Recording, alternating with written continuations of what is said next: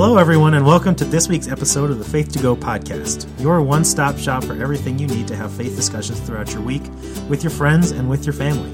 My name is David Tremaine, and I'm the Director of Faith Formation here at Saint Paul's Cathedral in San Diego. And I'm Maya Little-Sanya, and I'm the Youth Minister here.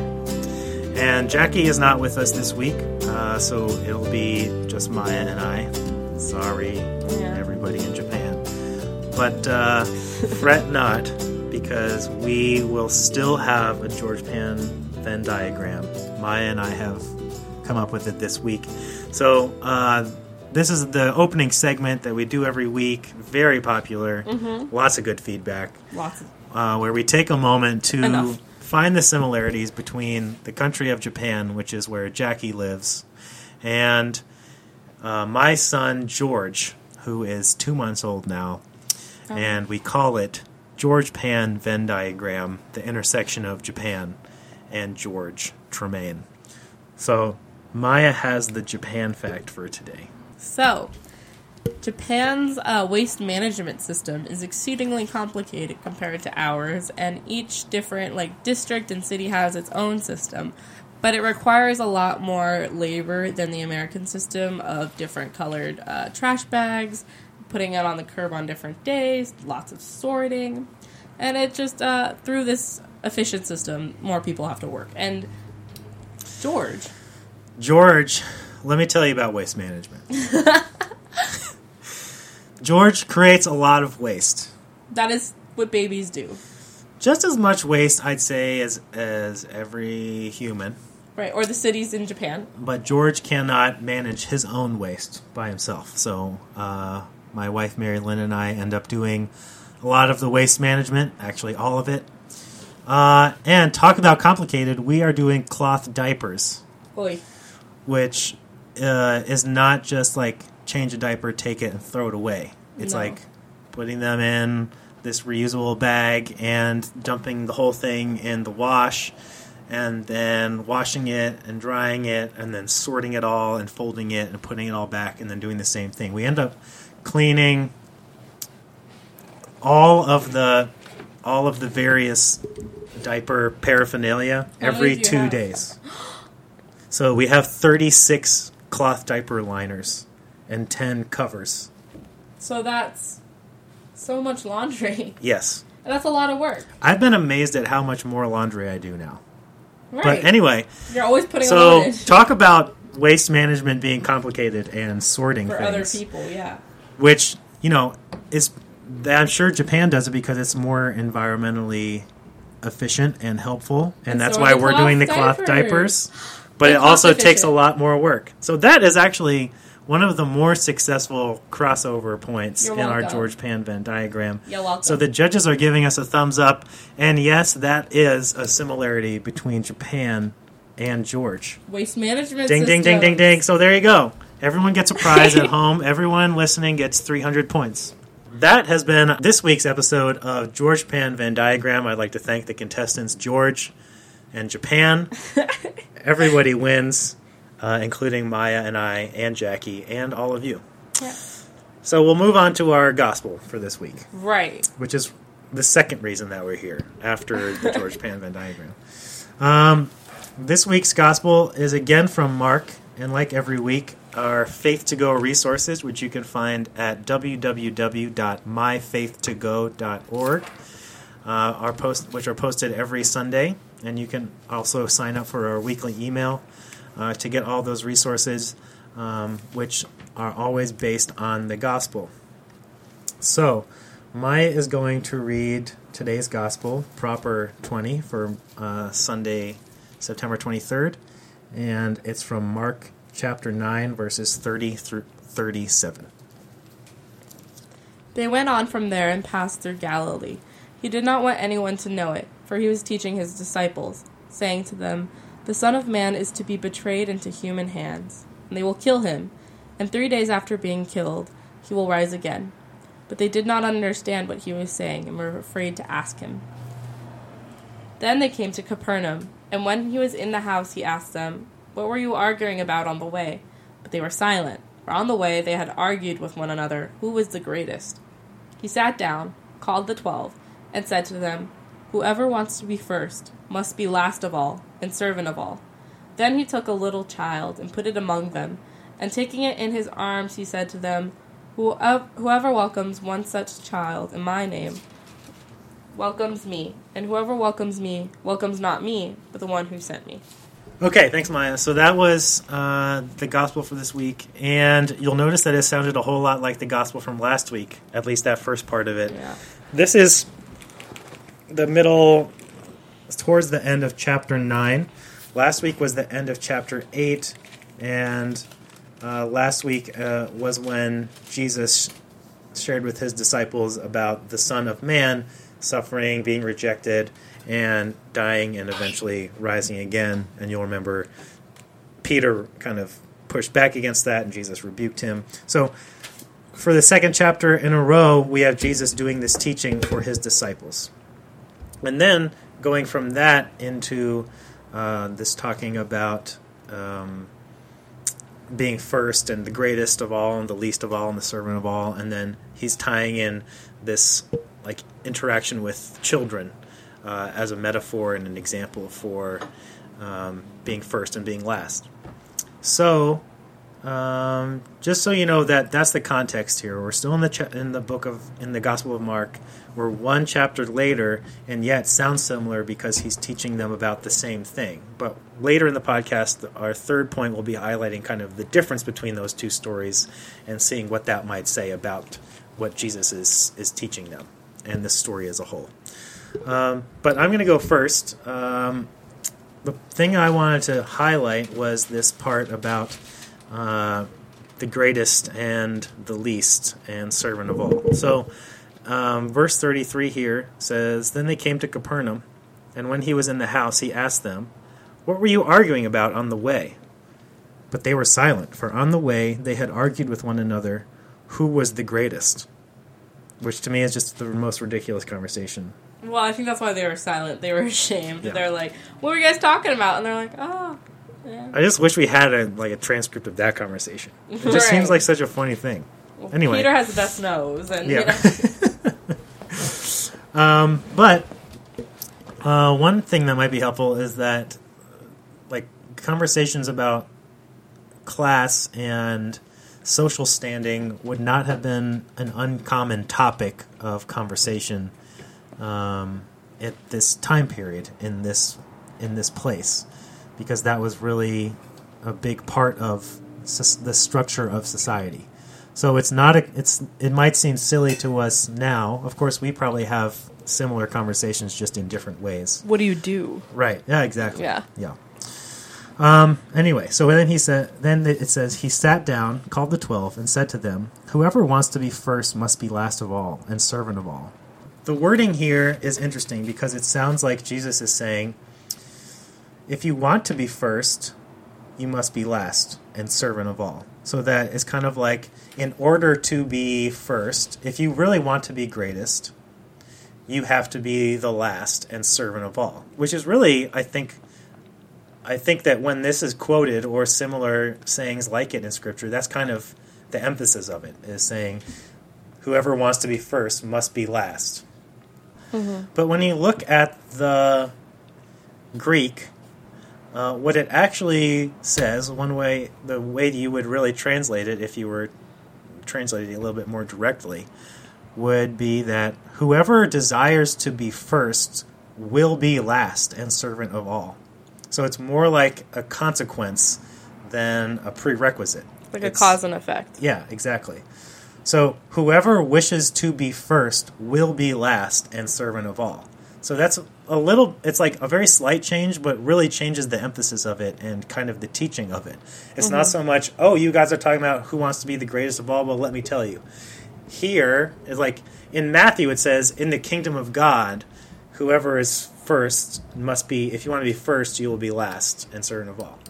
Jesus, there's no kingdom of God language here. Jesus is talking about like the actual society and time that they're living in right then and there. Right, if you want to be the greatest in society. Or if, right. yeah.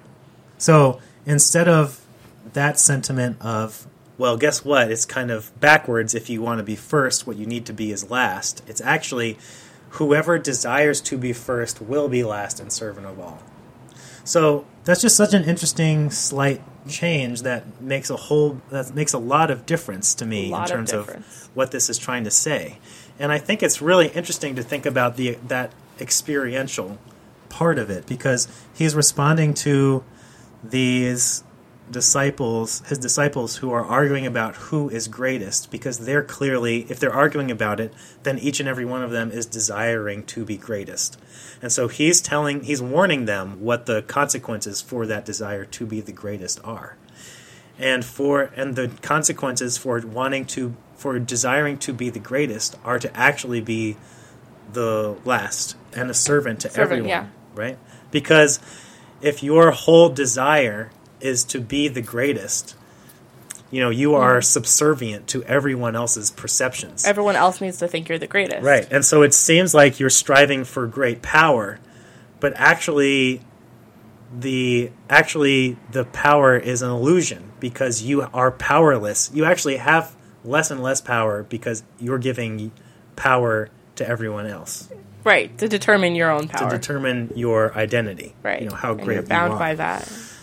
And so I just love that idea that if if our desire is to be the greatest, we'll actually be last, right, and servant of all, because we will be at the mercy of everyone else's opinions of us when our whole goal is to make everyone see us the way that we want to be seen.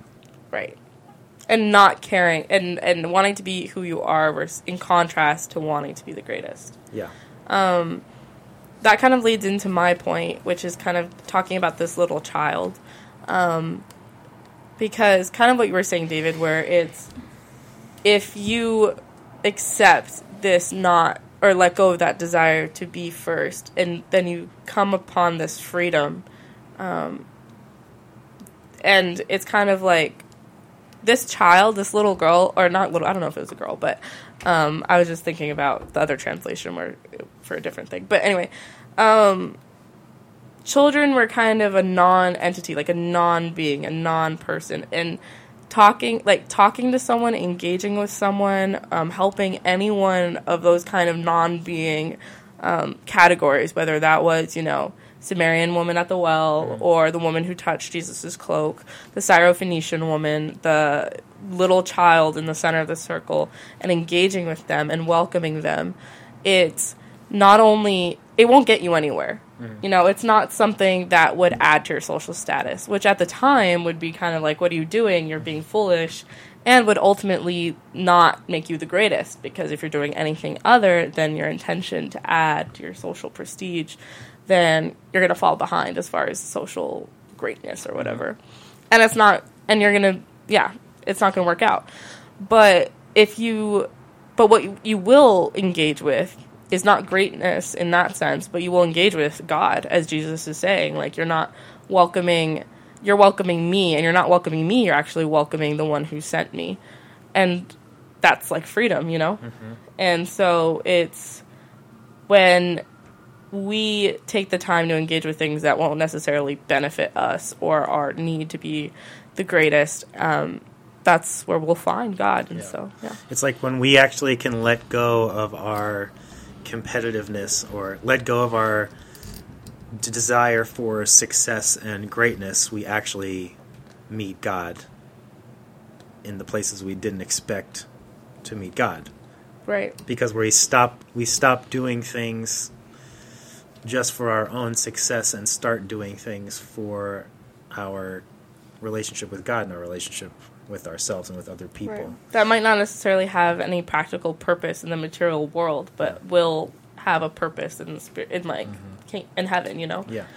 It turns everything upside down. Right. Like tithing, for example. Why would you do that? You know, like why would you give your money, your hard-earned money just to God, you know? Uh, and it's it's something that won't add to your prestige. It's not something that will add to your success, but it'll be a relation, a way to like have a relationship, mm-hmm. kind of in a way. It's not something that will necessarily help you, but it's something that, like, it doesn't make sense to do, but we do it. Right. And that's Jesus's whole deal, is just flipping everything upside down. You're not getting money from that; you're giving money. Yeah. You're not getting resources from that; you're giving resources. Yeah.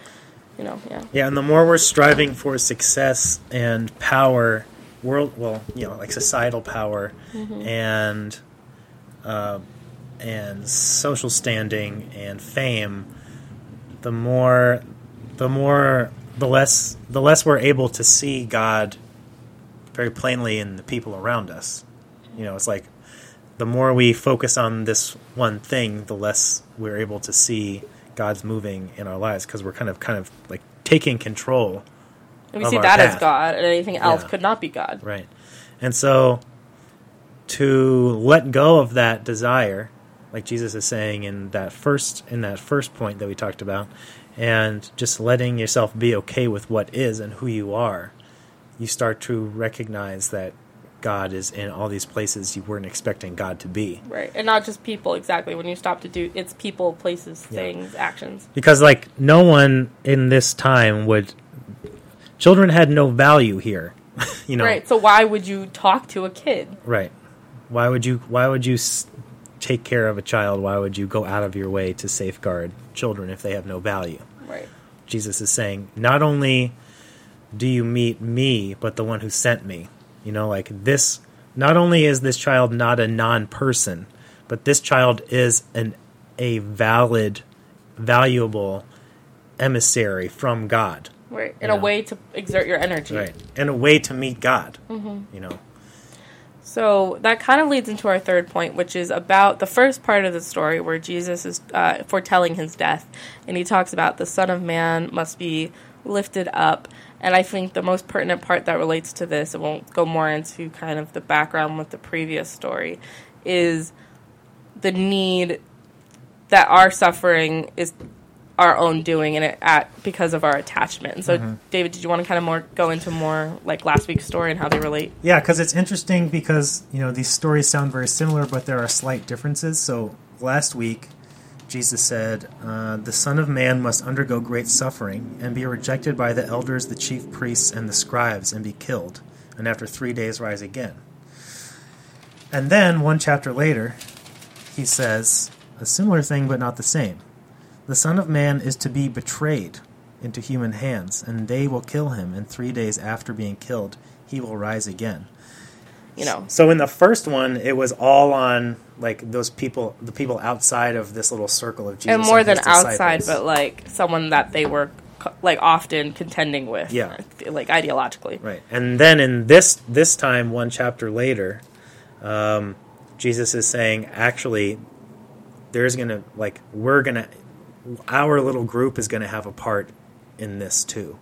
And even like, you know, betray, betray is a, the, the word in Greek is paradidomi, which really like tr- literally means to hand over. And so to, to translate it as betray is kind of like interpretive in and of itself. But mm-hmm. if you think about it, you can't hand something over that you don't have in hand. Or so, that you reject. Yeah. So like, The the priests, the, the the scribes, and those people that are kind of the antagonists to Jesus that were trying to kill him couldn't hand Jesus over because they didn't have Jesus. Right. Only the people that were in Jesus' circle could hand him over. So there's this implication that it is not just on these outside entities that are causing suffering, but inside as well. And so that's kind of the connection we were thinking of is like, that's the next step in this process of recognizing, like we talked about with the Son of Man, is that our human our human journey is this process of suffering and rejection and death and resurrection. And Jesus is showing, is revealing more nuance and texture to that here, in that not only is that going to be at other people's hands, but we are going to have a part in our own suffering as well. And that's scary to examine. I think that's why it says at the end of that little part is that they didn't get what he meant, but they were afraid to ask him. Yeah. Because it's really kind of scary to not be able to point the finger at anyone else but yourself. Yeah. And figure out that you're the cause of your own suffering, because that means you have to change and no one else. Uh-huh. And then, just like we talked about, it follows with those conversations about being the greatest and about the children and things like that, about the ways that the consequences for our, the suffering that our actions and and desires are going to cause us, when therefore things that our, that are outside of our relationship with one another and with God, when they are about being the greatest. And that's your own desire that's causing your own suffering, and that the way that you eliminate that suffering is why you get rid of your own desire, but you can't really blame it on other people. But it's interesting, too, because that's also going to be part of the necessary journey. It's like we have to start somewhere, and our, our as as like as humans, our journey is going to start with our goal of being the greatest, you know, and that journey is going to show itself to be an illusion, and it's going to cause suffering, rejection, death, and then resurrection. And then, like, the cycle repeats itself, but always going, like, kind of on a downward spiral into greater and greater depth of ourselves and our relationship with one another and God. And recognizing how we continually mess up on that front, that yeah. no matter how many times that, like, we repent and we say, I'm not going to cause myself to suffer anymore, mm-hmm. like, I'll do it five minutes later, you know, right. in something else. Right. So, but that there's always new life in the process. Right, you know? That it's like and transformation. Two steps forward, one step back, but it's still a step forward, you know? Right, exactly. So that's our three things. Uh, the first one was about the discussion about um, being the greatest and um, and last and servant of all, and that our in our striving to be the greatest, we cause ourselves to suffer. Uh, and that we're invited to um, let go of, of those desires and uh, seek our own identity and seek more truths of ourselves and the world around us. Uh, the second one was about the children and about seeking God in the less expected places around us. And the third one was about how we can take, how we are taking part in our own suffering and recognizing that, and recognizing that is a necessary part of our spiritual journey. So, after having that discussion, Maya is going to read the gospel one more time, and listen and see if you hear anything new the second time through. They went on from there and passed through Galilee. He didn't want, he did not want anyone to know it, for he was teaching his disciples, saying to them, The Son of Man is to be betrayed into human hands, and they will kill him, and three days after being killed, he will rise again. But they did not understand what he was saying, and were afraid to ask him. Then they came to Capernaum, and when he was in the house, he asked them, What were you do- What were you arguing about on the way? But they were silent, for on the way they had argued with one another, who was the greatest. He sat down, called the twelve, and said to them, Whoever wants to be the first must be the last of all and servant of all. Then he took a little child and put it among them, and taking it in his arms, he said to them, Whoever welcomes one such child in my name welcomes me, and whoever welcomes me welcomes not me, but the one who sent me. All right, that's our episode for this week. Make sure you all go to my faith to go dot org to check out those uh, weekly resources for your faith discussions. Uh, you can also sign up for our weekly email and get those uh, all of those resources in your inbox on Sunday morning. Check out our Instagram uh, and follow us at Faith to Go, and make sure to rate and review this podcast uh, to help other people find it that might be interested. Uh, we're all done for this week. We'll be back in your feed next week, September thirtieth. But until then, thanks for listening, everybody, and goodbye. Bye. Bye.